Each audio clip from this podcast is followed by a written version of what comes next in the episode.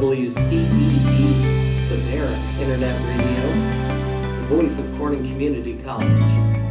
Community is our village. I'm Mike at the mic, and with me today is Jennifer Sellers, the Director of Innovative Learning Sites here at Corning Community College. Jen, thanks for taking the time. Thank you.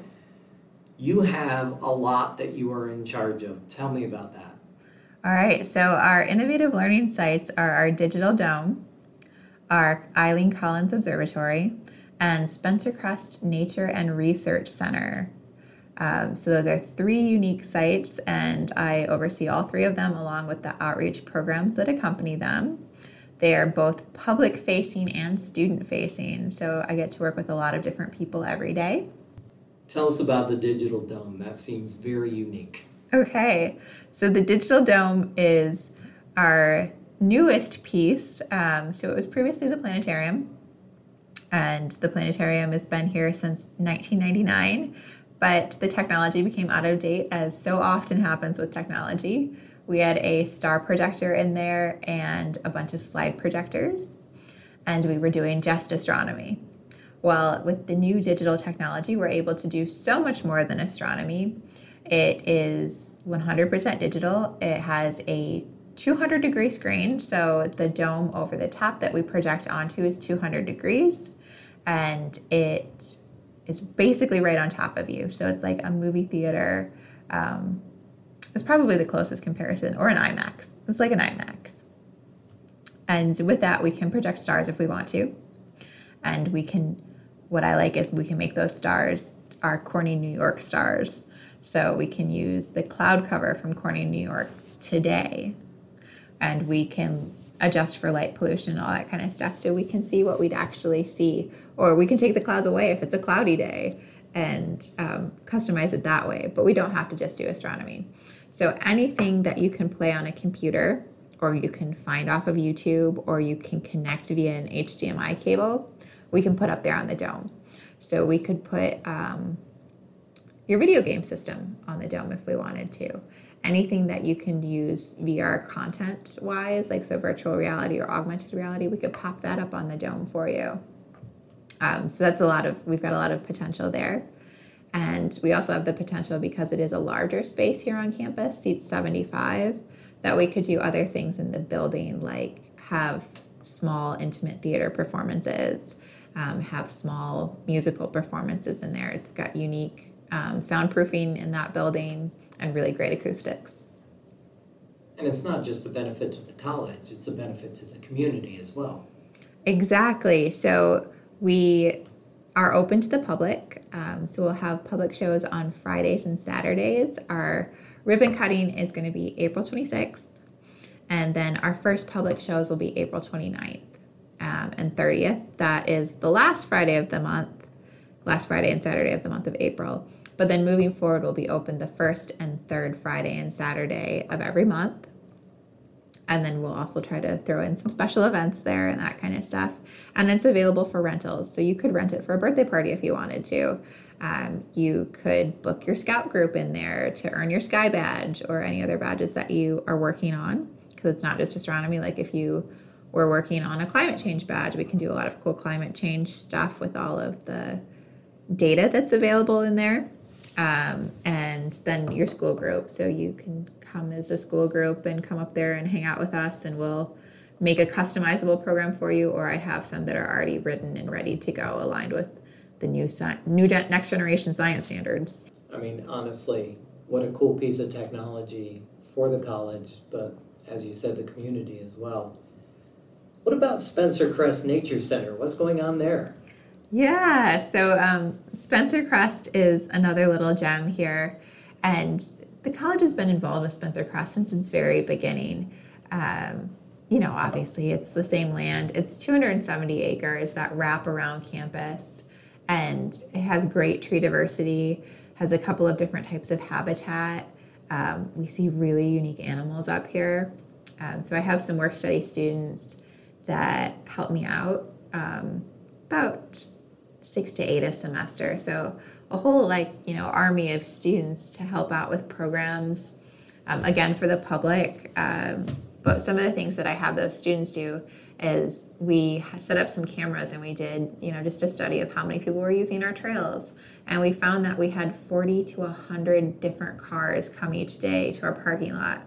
So that means that the public and the community loves to use those trails. Like, and on any given day, you'll find people out there walking their dogs.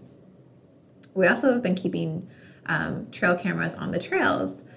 Well, not on the trails that the people use, but we've found some wildlife trails through the Nature Center and we set the cameras up to follow some of those trails through the woods. Um, and it's amazing, like all of the animals that will use the same trail. Uh, so one of them's set up across from a log that the animals have to slow down to get on the log, and you get some amazing pictures of animals as they cross this log. We've got bears or barons, and then um, bobcats, coyotes, gray fox, red fox, um, fishers, weasels, pheasants, um, all kinds of birds of prey, pileated woodpeckers have stopped on this big log, turkeys, um, a grouse. So, all kinds of animals, and that's been a really cool thing for the students to actually help figure out like where's the best spot for us to put these cameras and then to pull the photos off of them and say like hey did you know that this animal was living here? Um, so that's part of what makes it both a nature center and a research center. So that's some of the ways that our students engage with that we also have a building that has interpretive exhibits so we have a really large taxidermy collection which i think a lot of people don't know um, and a skull collection. So we've got some interesting skulls from all kinds of different animals that people have donated, and we are able to share those through the interpretive center, which is unfortunately only open when college, the college is open. so it's got limited hours. But we also try to take that into the community and have pop up nature centers. So we have a pop up nature center with the Corning Farmers Market during the summer. And that's always really fun. I've seen Wildlife Wednesdays on the uh, website, which is really cool. Yeah, and those are a way that we've been trying to use those trail camera photos because people are like, "What do you do with all those photos?" And it's like, I put them on my computer and they sit there forever. but now we have got something to do with them. What about your out- outreach programs?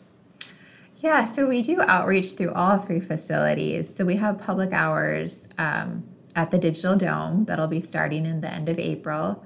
We are open at the Nature Center, you know, kind of the regular college hours, but we'll hopefully be able to expand that too. And then the observatory is open the first Friday of every month. Again, hopefully we can expand to um, at least be open first and third Friday to match the digital dome schedule. Um, that way you can walk right on up the hill and visit the observatory. But beyond that, all three facilities are open for field trips. Um, they're open for rentals. So if you wanted to have a birthday party, um, wedding shower, at the Nature Center, we've actually had quite a few weddings um, and very popular for first birthday parties. so, you know, if you've got, you're looking for a place that you can have cake and it's easy to clean up, I guess we're it.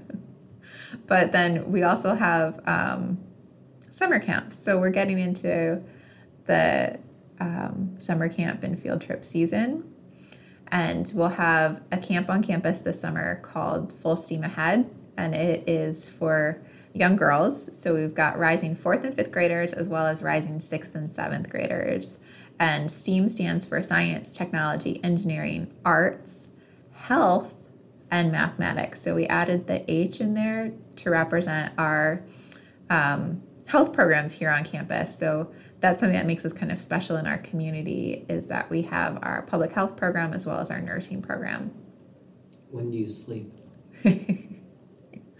Not yeah. often, I would say. We're getting into the very busy season. Um, as I think you know, field trips tend to happen in May and June. And then um, the first week of July, we'll start having camps on campus. Um, Science and Discovery Center also has all of their camps um, at CCC or at the Nature Center. You're juggling a lot, but all of it is so cool and so exciting. Well, I appreciate you being here. That's Jen Sellers, Director of Innovative Learning Sites here at Corning Community College. Thank you again. Thank you.